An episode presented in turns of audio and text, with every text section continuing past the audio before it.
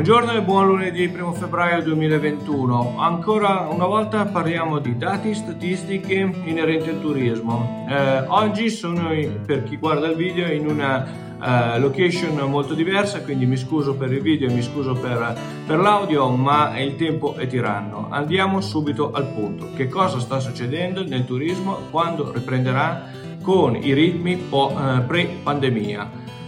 Allora, Roberto Milano uh, pochi giorni fa ha presentato per PIA Social in una diretta di circa 45 minuti alcune statistiche che ritengo siano molto utili da uh, valutare e da analizzare eh, nel dettaglio. In particolare eh, il dato più sconfortante è che la ripresa Uh, dei flussi turistici come prima della pandemia è prevista per metà 2024. Quindi ci aspettano ancora degli anni di crisi e di sofferenza, in particolare il 2021 che prevede eh, un 1% di crescita, si spera, rispetto al 2020 perché? Perché questo uh, si collega a turismo di prossimità e a un turismo prettamente interno alle varie parti e alle varie emergenze culturali eh, di una destinazione, quindi per gli italiani all'interno dell'Italia.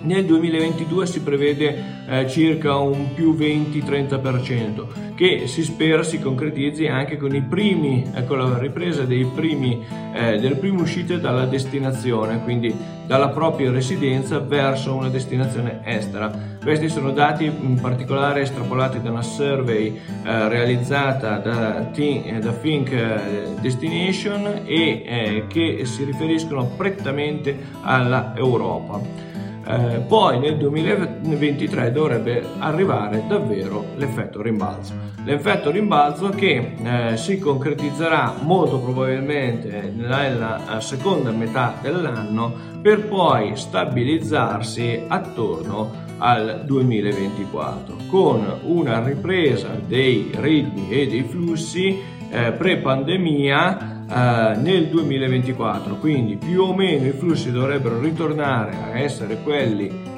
del 2019 e del 2018 solo nel 2024. Questo comporta che alcune eh, professioni sono uh, praticamente eh, estinte perché eh, vediamo ad esempio le agenzie di viaggio, vediamo le guide turistiche in piena difficoltà, vediamo anche delle situazioni controproducenti o comunque eh, alquanto dicotomiche, eh, molto differenzianti, molto ehm, diverse da quello che dovrebbe essere eh, un ragionamento sul eh, sulla capacità di utilizzo eh, di alcune emergenze culturali o turistiche, ad esempio l'apertura dei musei durante i giorni feriali, che questo comporta sostanzialmente sì una ripresa del lavoro, ma solo a livello nominale, perché a livello fattuale eh, non c'è nessuno che può muoversi realmente e avere il tempo di gustarsi eh, il museo come succede quando invece l'apertura è normale ed è prevista per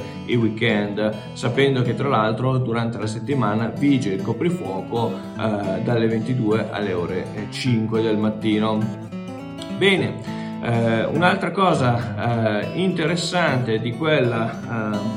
45 ehm, minuti di diretta eh, è che Roberto Milano segnala eh, l'importanza di una comunicazione che sia empatica. Lo abbiamo già detto tante volte, ma eh, conviene ribadirlo in quanto anche a livello accademico eh, abbiamo ancora corsi legati alla gestione dei vari singoli servizi turistici, abbiamo eh, l'importanza eh, della capacità di trasformare dei singoli servizi in pacchetto turistico e quindi abbiamo anche la cosiddetta gestione delle destinazioni, ma poi realmente in pratica non abbiamo una comunicazione in grado di sviluppare concretamente la destinazione. Tanto che eh, facevo l'esempio su Roma eh, e il Lazio si è eh, andati a recuperare una serie di micro influencer, cioè persone eh, che avevano un certo seguito, anche se magari contenuto a livello di ehm, di presenza social e di capacità di engagement sui social, ma che hanno sviluppato una campagna eh, di comunicazione delle bellezze culturali, artistiche eh, di Roma e dintorni eh, in maniera molto empatica, dove sono diventati i primi ambasciatori eh, del pro- della propria destinazione. Questo è un tema che abbiamo sempre affrontato ed è un tema che eh, è alla base dello sviluppo eh, di una buona destinazione in una fase come questa dove non si può andare realmente in destinazione o quasi e eh, c'è la necessità di raccontarla. Eh, questa eh, insieme, questa unione forte tra digitale e, e fisico, qualcuno lo chiama addirittura digital, cioè eh, un approccio in grado di eh, collegare, di unire eh, l'esperienza digitale con l'esperienza fisica eh, in maniera innovativa. Di questo eh, anche eh, se ne sono accorti anche nel MIVACT legato appunto all'idea della promozione dei, propri, delle proprie bellezze culturali e su questo tema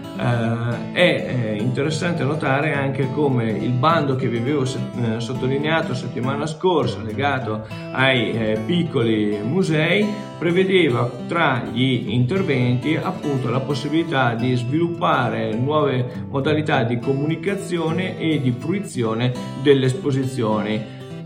ovviamente in maniera uh, molto settata verso il, um, il digitale. Bene, eh, per oggi mi fermo qui, ci vediamo lunedì prossimo con altri dati, statistiche e quant'altro legate al turismo o alla cultura. A presto!